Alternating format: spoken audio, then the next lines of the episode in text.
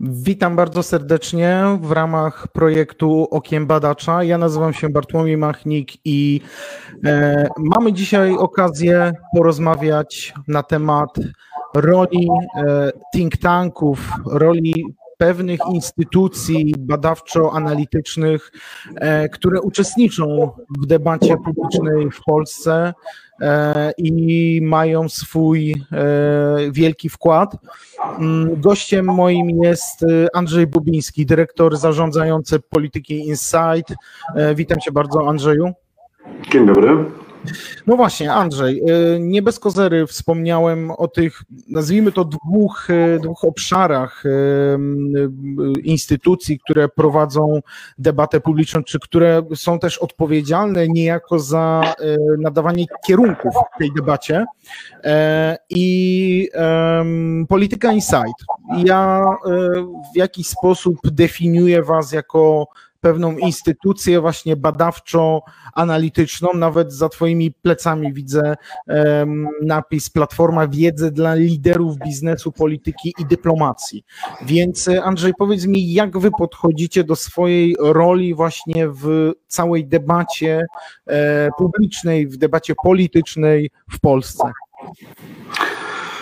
No my tak naprawdę od początku istnienia mamy jakiś taki mały kryzys tożsamościowy, który się nie kończy, to znaczy nie do końca wiemy, kim jesteśmy i kim chcielibyśmy być, bo jesteśmy gdzieś na skrzyżowaniu, moim zdaniem, gdzieś między mediami w takim segmencie premium, tym think tankiem, jeżeli, jeżeli można tak siebie nazywać, a, a tak naprawdę nazywaliśmy siebie centrum analitycznym w pewnym momencie. I, i trochę nie wiem, co to wszystko znaczy. Ja, ja mam w ogóle takie poczucie, że ten sektor wiedzowy, e, ta branża wiedzowa się bardzo zmienia i, i to, jakby ten sektor też medialny się bardzo zmie, zmierza, zmienia i że trochę jest tak, że nasz tak jakby my, my powstaliśmy trochę, wydaje mi się, w takim momencie właśnie przełomu, zmiany, e, przedefiniowywania trochę tego, jakie są funkcje, jakie są instytucje, czemu mają służyć i, i tak sobie trochę obserwujemy, jak ten świat się zmienia i próbujemy właśnie wejść w tą rzeczywistość, którą definiują i trochę nowe technologie, i potrzeby odbiorców, i zmieniająca się debata publiczna, która, która też się jakoś tam bardzo tak kondensuje, skraca i, i, i zmienia. Więc jednym słowem, e, to co za mną to jest, e, to jest jakiś taki bardziej claim marketingowy, Prawda jest taka, że trochę jesteśmy po prostu firmą wiedzową, która stara się dostarczać wiedzę, przetwarzać informacje i informować społeczeństwo albo naszych abonentów, w zależności od produktów, na temat tego, co się po prostu dzieje i co jest ważne w tym momencie w Polsce i na świecie. No właśnie, y, wspomniałeś y, o takim e, działaniu jak y, obserwacja tego, co się dzieje. To ma Wam pomóc też no niejako e, zdefiniować się w ramach debaty publicznej. Więc pytanie do, do Ciebie, jaka jest Twoja diagnoza dotychczasowej debaty publicznej e, w Polsce? Nie wiem, na ile to jest w Polsce, na ile to jest na świecie, ale pewnie, pewnie bardziej skupimy się na, na Polsce w tym momencie. Wydaje mi się, że jest dosyć fatalna nasza debata publiczna i jest coraz gorsza tak naprawdę. I, I tu trochę uważam, że winni są wszyscy, w tym my. To też nie jest tak, że, że wszyscy są źli, a my jesteśmy tymi jedynymi dobrymi. To jest wina i, i z jednej strony mediów, i polityków, i odbiorców, którzy nie chcą tych treści e, jakichś takich lepszych, dłuższych, mądrzejszych, czytać, czy słuchać, czy oglądać. Mm, jest, wydaje mi się, że, że mamy z tym dosyć duży kłopot i trochę jakby tak, jeżeli bym miał górnolotnie mówić o, o, o naszej misji, to, to tak bym ją definiował, że naszą misją byłoby jakoś się przyczynić, żeby próbować, żeby ta debata publiczna była trochę lepsza. Natomiast no niewątpliwie, no niewątpliwie mamy, mamy kłopot z debatą publiczną i ona trochę nam nie pomaga się rozwijać. Może tak bym to powiedział skrótowo i, i jako wstęp. Um, a um, powiedz mi, e, czy zgadzasz się z takim stwierdzeniem, e, które również e, odnalazłem przygotowując się do naszej rozmowy, że tego typu instytucje, tego typu, czyli think tanki, instytucje, które mają na celu badać tą naszą rzeczywistość, są swoistymi zbiornikami myśli niewykorzystanych. Tak to, tak to, ładnie, tak, tak to ładnie brzmi i to jest też trochę odniesienie do tego, o czym ty wspomniałeś, o tej być może winie wszystkich, wszystkich stron. Powiedz mi, jak ty patrzysz e, właśnie mm, e, na takie stwierdzenie, na takie postawienie sprawy?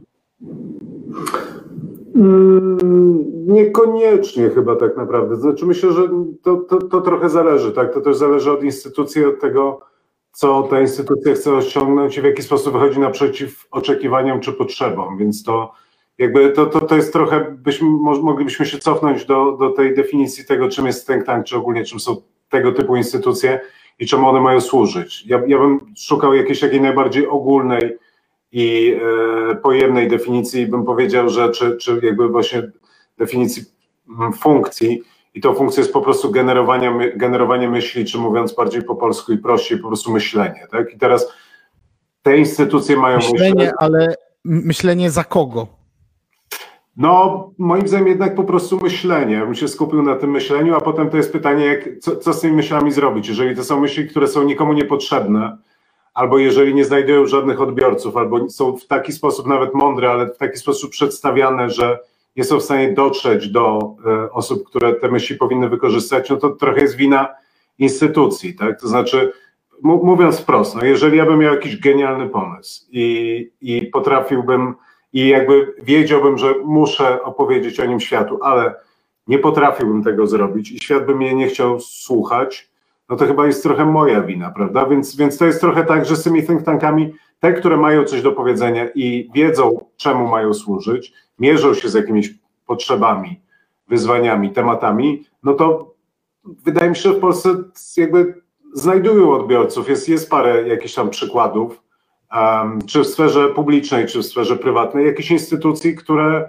potrafiły dosyć szybko i sprawnie wejść w debatę publiczną i jakoś wnieść do niej coś nowego, jakby stanowić jakąś wartość dodaną. Więc to wydaje mi się, że to jednak nie jest aż tak, że think tanki są takimi miejscami, gdzie powstają jakieś genialne myśli, a nikt z tego nie chce korzystać, nikt nie chce, um, nikt nie chce ich nas słuchać. To, to trochę jest kwestia, to, to jakby ważna jest tutaj funkcja celu, wydaje mi się, no, że trzeba wiedzieć, do kogo mówimy, co mówimy, w jaki sposób mówimy i, i, i też nie wiem, jak finansować tą działalność i tak dalej, i tak dalej. Więc to, to wydaje mi się, że jest skrzywdzące dla, nie wiem, czy dla think tanków, czy, czy dla odbiorców, dla rzeczywistości. To, to, to chyba jest pewne uproszczenie jednak, że, mm. że nikt nie słucha. Wspomniałeś właśnie o tym, o tym słuchaniu i tak sobie pomyślałem, że chyba w największej części tego typu instytucje, one niejako e, w cudzysłowie oczywiście współpracują, czy są w tym takim sosie informacyjnym ze światem polityki, z politykami, e, czyli z rządzącymi tak naprawdę, bo tu nie można bać się również używania słowa polityka, bo tak naprawdę e, właśnie takie instytucje, jak między innymi Polityka Insight, ma niejako e, próbować przynajmniej narzucać, w cudzysłowie, oczywiście swoimi badaniami, swoimi mm, e, wnioskami, e, no pewną, pewną tematykę do debaty publicznej. I bardzo często się właśnie mówi tak, że z politykami e, rozmawia najlepiej się w momencie, kiedy mają przyłożony w cudzysłowie pistolet do głowy, to znaczy kiedy e, mają do podjęcia określone decyzje, e, w dużej części nie mają pomysłu, w jaki sposób to rozwiązać no, y, y, przykłady tego braku pomysłu są różne, czy brak kompetencji, czy sprzeczność z y, ideologią daną partii, z kierunkiem działania partii, etc. To zostawiamy trochę na boku, ale czy właśnie nie jest tak, że politycy zaczynają słuchać instytucje, think tanki w momencie, kiedy nie mają tak naprawdę już pomysłu, jak rozwiązać e, tą sprawę. I w tym momencie mm, e, stajecie się, czy instytucje stają się takim kołem ratunkowym dla polityków, dla rządzących. Ja najpierw powiem o sobie, a potem, potem powiem szerzej. Jeżeli chodzi o nas, to my jesteśmy właśnie też dlatego takim dziwnym zwierzęciem, że my nie mamy linii redakcyjnej i my wolimy, ja wolę pytać niż mówić, jak ma być. Tak? To znaczy, wydaje mi się, że w ogóle w naszej debacie publicznej jest deficyt z jednej strony osób, które pytają i rzeczywiście chcą uzyskać odpowiedź, a nie tylko jakoś narzucić swoje zdanie. I w ogóle wydaje mi się, że to jest duży problem naszej debaty publicznej, że my, my nie potrafimy siebie słuchać, nie potrafimy zadawać sobie pytań, szukać tych rozwiązań, a, ale też nie wiem, czy politycy, czy eksperci bardzo często nie słuchają pytań, na nie odpowiadają, tylko trochę klepią jakieś swoje przemyślenia i formułki, biegając od jednego studia telewizyjnego do drugiego, bo, bo mają jakieś trzy, może mądre, a może średnio mądre przemyślenia, którymi chcą się podzielić ze światem.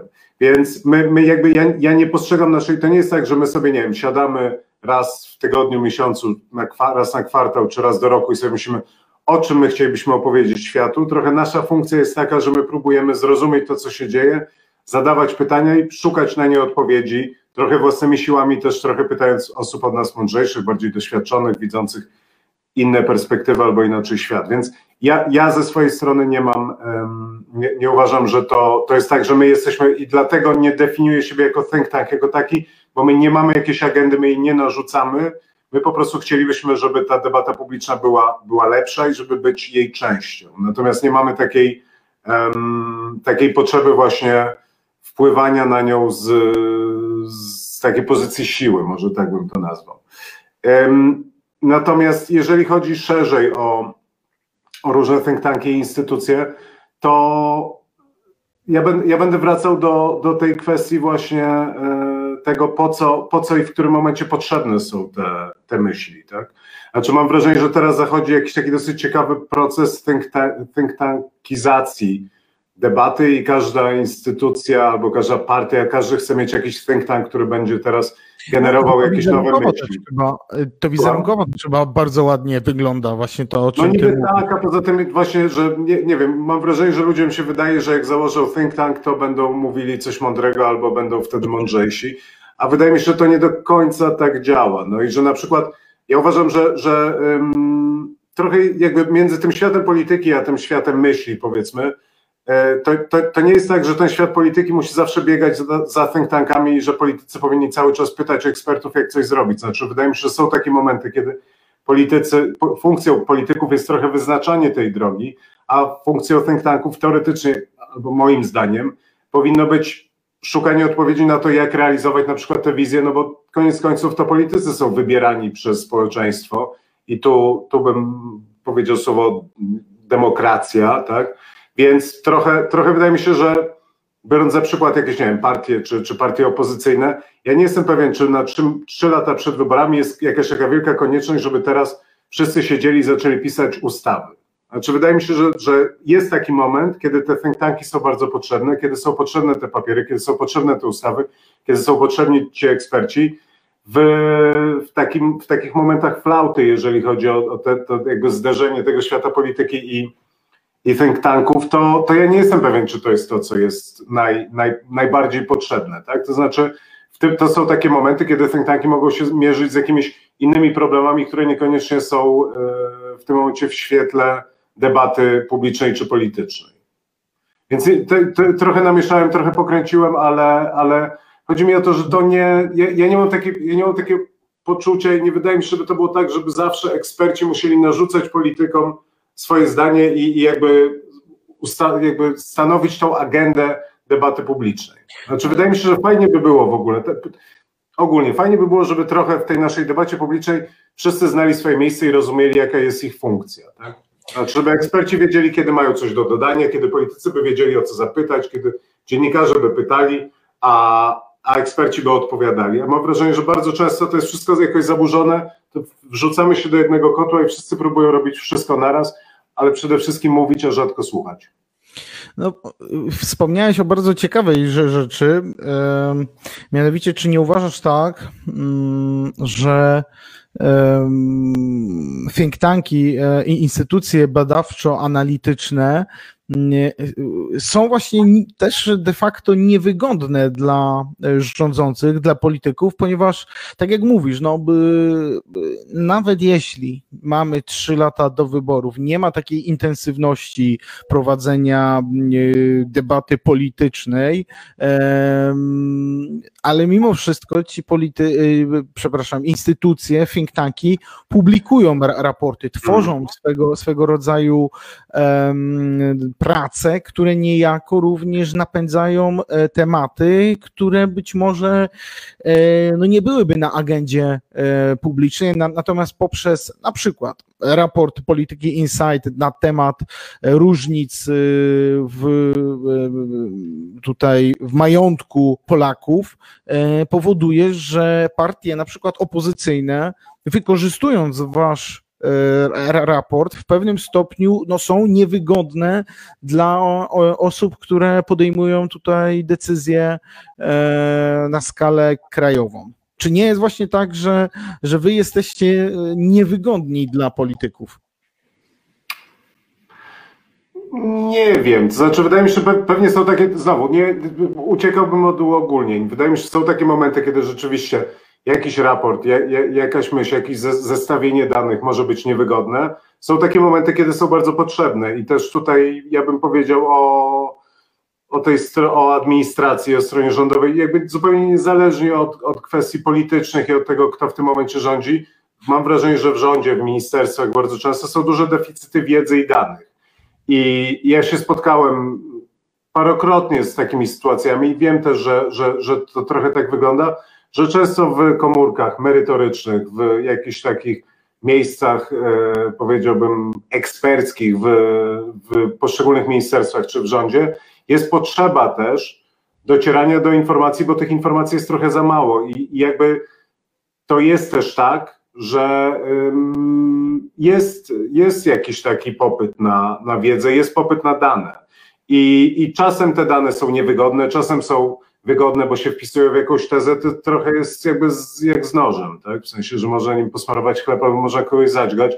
To jest kwestia trochę tego, że myślę tak naprawdę, że w interesie nas wszystkich jest, żebyśmy byli mądrzejsi, żebyśmy lepiej wiedzieli i rozumieli, co się dzieje, żebyśmy byli w stanie te dane, które są dostępne, jakoś przetwarzać i próbować je tak ze sobą korelować czy zestawiać, żeby coś z tego wynikało a potem co się dalej z tym zrobi, czy to się wpisuje w czyjąś narrację polityczną, czy nie, to jest, to jest jakby trochę inna sprawa i, i z tą wygodnością, z tą wygodą albo brakiem wygody dla polityków to trochę, szczerze mówiąc, mam to w nosie, w sensie mnie specjalnie mnie interesuje, czy, no, znaczy, jakby to powiedzieć, no, Oczywiście fajnie jest, jak się coś powie i to, to tworzy jakieś napięcie, bo, bo nikt inny tego nie powiedział i nagle się okazuje, że jest inaczej niż się wszystkim wydawało. Tak? Albo z drugiej strony fajnie jest coś powiedzieć, co uzupełnia wiedzę i nagle wszyscy lepiej coś rozumieją. No to, to, są, to są jakieś takie momenty, kiedy można poczuć satysfakcję z pracy mieć takie poczucie, że się jakoś zwiększyło właśnie tą, tą, tą jakąś taką wartość dodaną wiedzową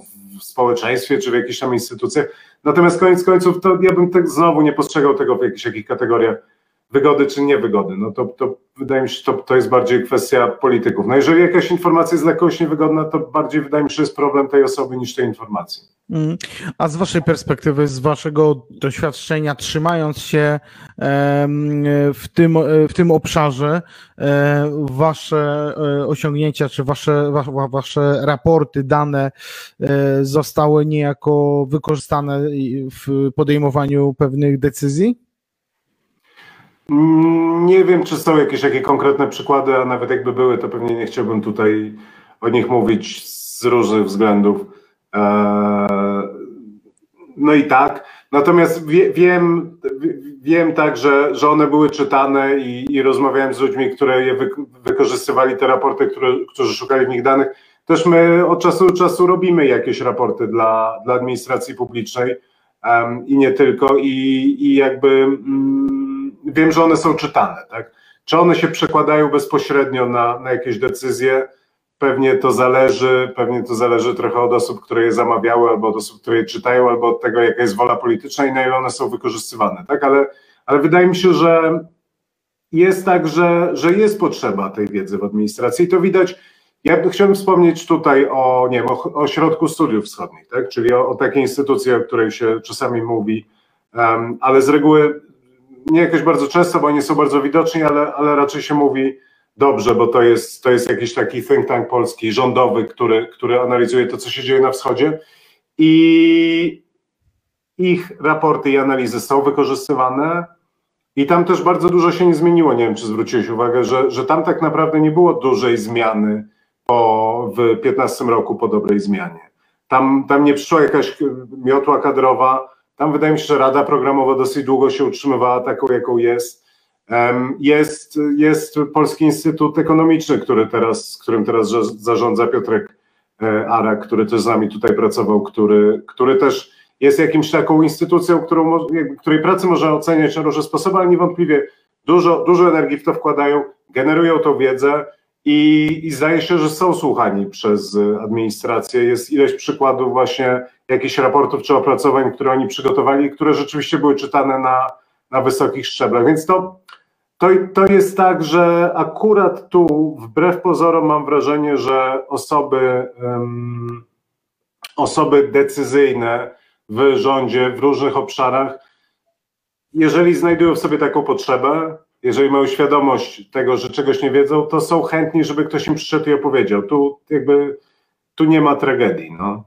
Mm.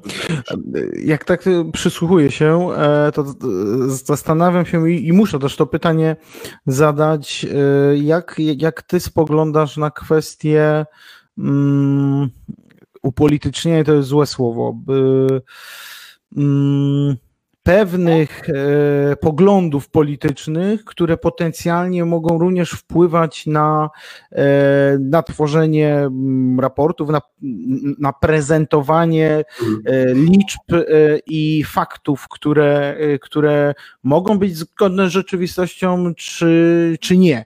I teraz e, jak ty spoglądasz, czy widzisz właśnie taki, takie, nie lubię tego słowa, ale upolitycznienie właśnie takich instytucji, które mają na celu właśnie tworzenie czy realizacja określonej linii ideologicznej, tak aby można było, e, że tak powiem, podeprzeć się tą naukowością, że tego typu, e, tego typu instytucja coś takiego poda, przepraszam, muszę to powiedzieć, na przykład CEBOS, który jest, e, który, który jest, i to nie jest no, tajemnica w żaden sposób, w jakiś sposób uzależniony od prezesa Rady Ministrów.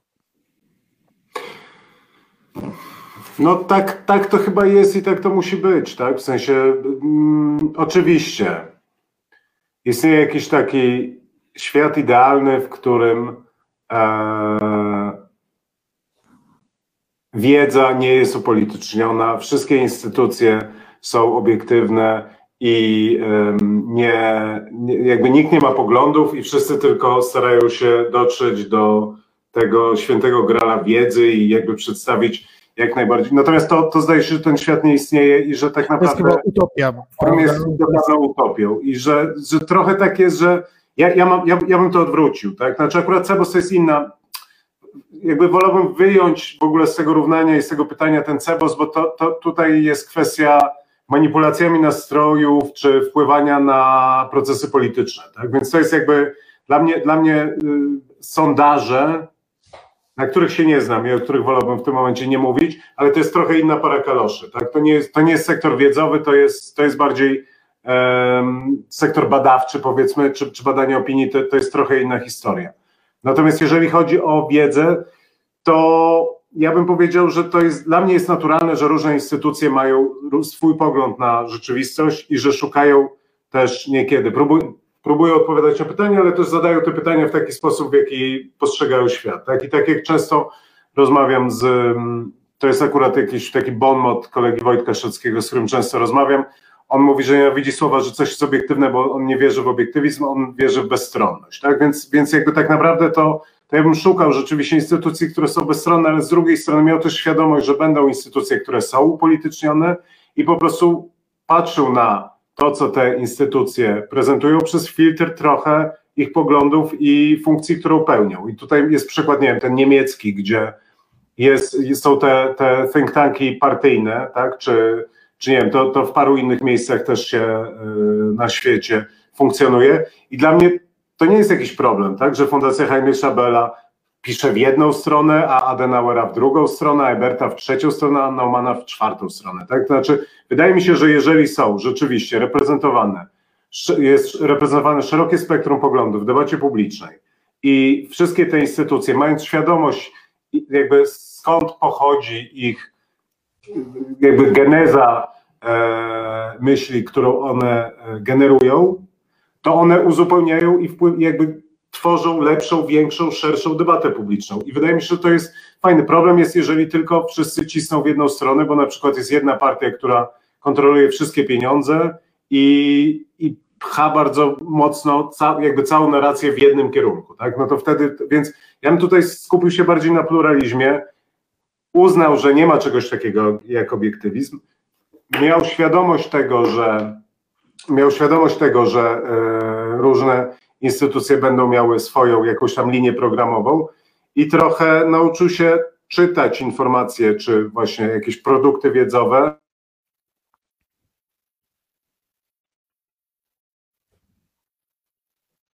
Halo, halo? Słyszymy się? Jesteś. Jestem, jestem cały o, czas. Tak. tak, teraz się słyszymy. Co się, co się, co się tam wydarzyło? Yy, więc tak, więc, więc jakby ja akurat uważam, że upolitycznienie pod warunkiem zachowania, z jednej strony pod warunkiem świadomości tego i też świadomości finansowania, to jest dla mnie inny ważny, ważny element tego wszystkiego, a z drugiej strony pod warunkiem możliwie szerokiego pluralizmu, bo uważam, że rozmowa jest ciekawsza, jeżeli się nie zgadzamy, rozmowa jest ciekawsza, jeżeli przy stole są różne osoby z różnymi, z różnymi perspektywami. To też byłby mój zarzut do naszej debaty publicznej, niezależnie od moich poglądów, niezależnie od tego, że nie nazwam siebie symetrystą, bo nie uważam, że prawda leży po środku, to zgadzam się z tymi osobami, które mają problem z tym, że niezależnie po której stronie tej debaty publicznej się znajdziemy, to nikt nikogo nie chce słuchać. Tak?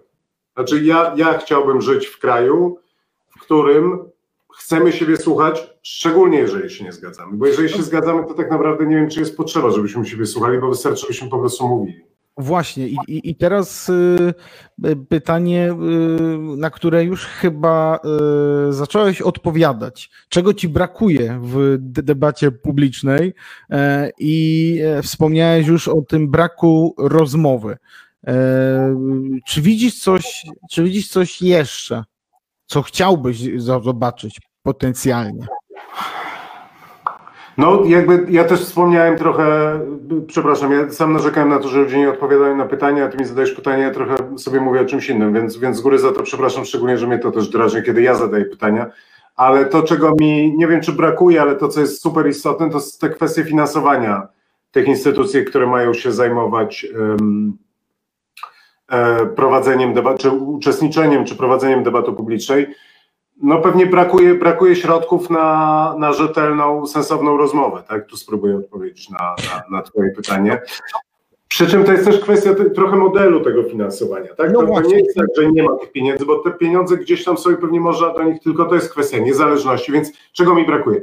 Brakuje mi słuchania, brakuje mi zderzenia różnych perspektyw, brakuje mi niezależności często, e, a podpunktem do tej niezależności byłaby kwestia właśnie finansowania, która by pozwoliła, żeby różne instytucje mogły przychodzić do stołu z, z jakimiś pomysłami i z jakimiś odpowiedziami na pytania, które wymagają odpowiedzi. Ale, no tutaj, przepraszam, już kończąc, nie uważam, że koniecznie musi być tak i że to nie jest akademia, to nie jest uniwersytet i to nie jest tak, że każda, jakby, że każda instytucja, która uważa, że ma coś ciekawego do powiedzenia, powinna znaleźć na to środki. Tak? To znaczy myślę, że tak jak co mówiłem na początku tej rozmowy, istotna jest tutaj funkcja celu, istotne jest, żeby ktoś chciał jakby usłyszeć odpowiedzi na pytania, które, które będą zadawane. Tak? Więc, więc trochę to jest kwestia jakiejś takiej symbiozy, postawienia jakiejś linii, zapewnienia niezależności, ale też stworzenia tego sektora wiedzowego,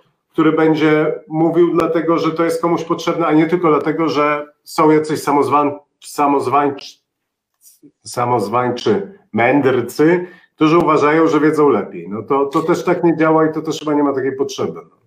No dokładnie tak. I os ostatnia kwestia, o której już kilka razy e, wspomniałeś, finansowanie. E, zastanawiałem się, e, czy nie powinniśmy w Polsce wprowadzić e, trochę modelu amerykańskiego, gdzie tak naprawdę instytucja badawcza, czy instytucja, która zajmuje się niejako tworzeniem pewnych e, raportów, analiz, chce być uczestnikiem tej debaty publicznej, ona no niejako musi właśnie wnieść określoną liczbę pieniędzy, określone fundusze, aby zostać w ogóle wpisana do listy takich, takich instytucji. I czy u nas w Polsce nie jest ta liberalizacja działania instytucji, czy ona nie idzie trochę za daleko i, i, i, wracamy do tego, co powiedziałeś wcześniej, że powstają y, przeróżne instytucje, które chcą coś powiedzieć, ale tak naprawdę są y, no, swoistymi pydmuszkami, które by być może zostały stworzone na jakieś określone mm, tutaj pragmatyczne cele. No chciałoby się odpowiedzieć tak, ale obawiam się, że to, to też mi brzmi dosyć utopijnie. Znaczy wydaje mi się, że musimy już się pogodzić z rzeczywistością, w której, a może to jest wręcz pożądana rzeczywistość, czyli taka hiperdemokratyczna, że każdy głos waży tyle samo w internecie, tak? I teraz jest pytanie, jakby to, co jest tym kapitałem, no to jest uwaga i, i zainteresowanie. I nie jestem pewien, czy to pieniądze powinny być wyznacznikiem tego, czy ktoś ma coś ciekawego do powiedzenia, czy nie ma, czy jest w stanie, nie wiem, skorelować dane. Tak, znaczy ciekawym przykładem jest, zdaje się, człowiek, który się nazywa Michał Rogalski, który zbiera te wszystkie dane epidemiologiczne, które żadna inna instytucja nie zbiera teraz w, w erze COVID-u, tak?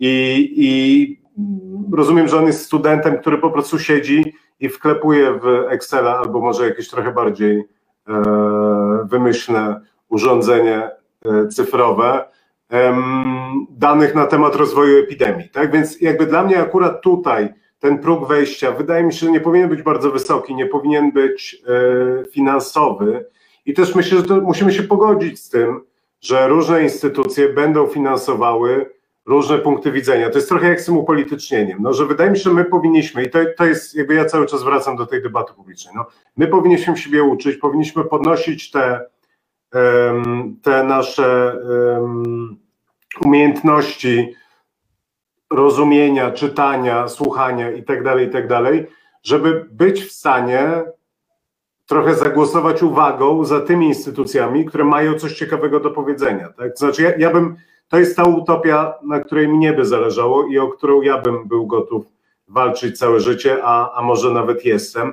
To znaczy, żeby dać sobie przestrzeń do tego, żeby myśleć, ale żeby robić to w jakimś takim środowisku, w którym mamy też świadomość procesów, rozumiemy, słuchamy, mamy świadomość tego, kto ma coś do powiedzenia albo nie ma. Jesteśmy w stanie odsiać te wydmuszki, o których mówisz, od tych instytucji, które rzeczywiście coś wnoszą, więc dla mnie jakby takim tym kapitałem nie powinny być pieniądze, tylko powinna być po prostu jakiś, jak nie wiem, no, zdrowy rozsądek, nie wiem, wiedza czy, czy mądrość, ogółu społecz, społeczeństwa. No i tu, tu pewnie trzeba by się cofnąć do, nie wiem, do edukacji, tak, do szkolnictwa, do szkolnictwa wyższego, no bo też, też jakby jak mówię o debacie publicznej, to wydaje mi się, że to nie jest tylko, jakby jak rozmawiamy o think tankach, to rozmawiamy już naprawdę o tym czubku tej, tej piramidy Maslowa, takiej wiedzowej, tak, a wydaje mi się, że to jest trochę, więc dlatego ja początkowo zastanawiałem się, czy, czy ja powinienem z Tobą rozmawiać i odpowiadać o te pytania, bo ja mam poczucie, że jesteśmy takim jakimś małym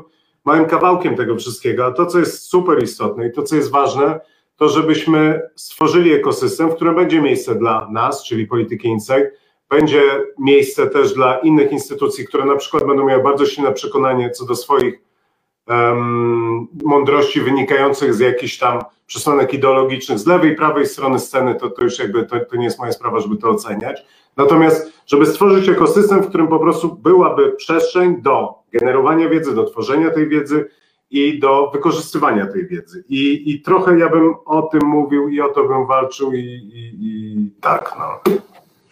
I to jest, to jest bardzo dobre podsumowanie e, naszej rozmowy. Mam nadzieję, że właśnie, że właśnie tak będzie. Bardzo Ci dziękuję, Andrzej, za to, że zgodziłeś się porozmawiać i powiedziałeś te bardzo ważne e, rzeczy.